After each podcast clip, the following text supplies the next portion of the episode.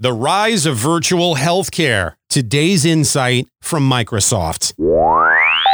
Insights. Insights. Insights. With Microsoft. Insights. Marketing briefs at the intersection of ad technology and consumer behavior. Here's today's insight.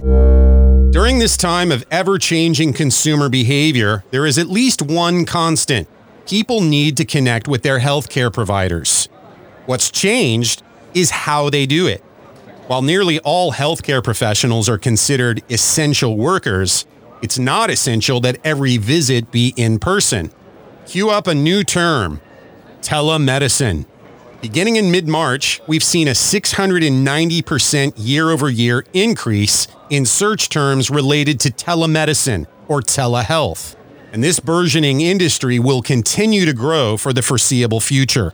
This is good news for those companies who can offer healthcare services electronically or, on the tech side, are a provider of a telemedicine platform. And what should you know if you're one of these companies?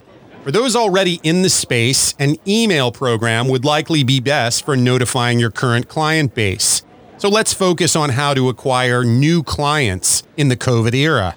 There's clearly lots of interest, so our recommendation is to build out an entire campaign around the telemedicine services you provide, including related copy and keywords. And since it's all virtual, you can be more liberal with your geo targeting.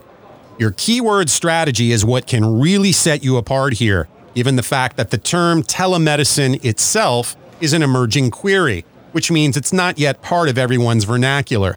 Telemedicine providers can capture this emerging search intent by broadening their strategy to include more common search terms like video conference.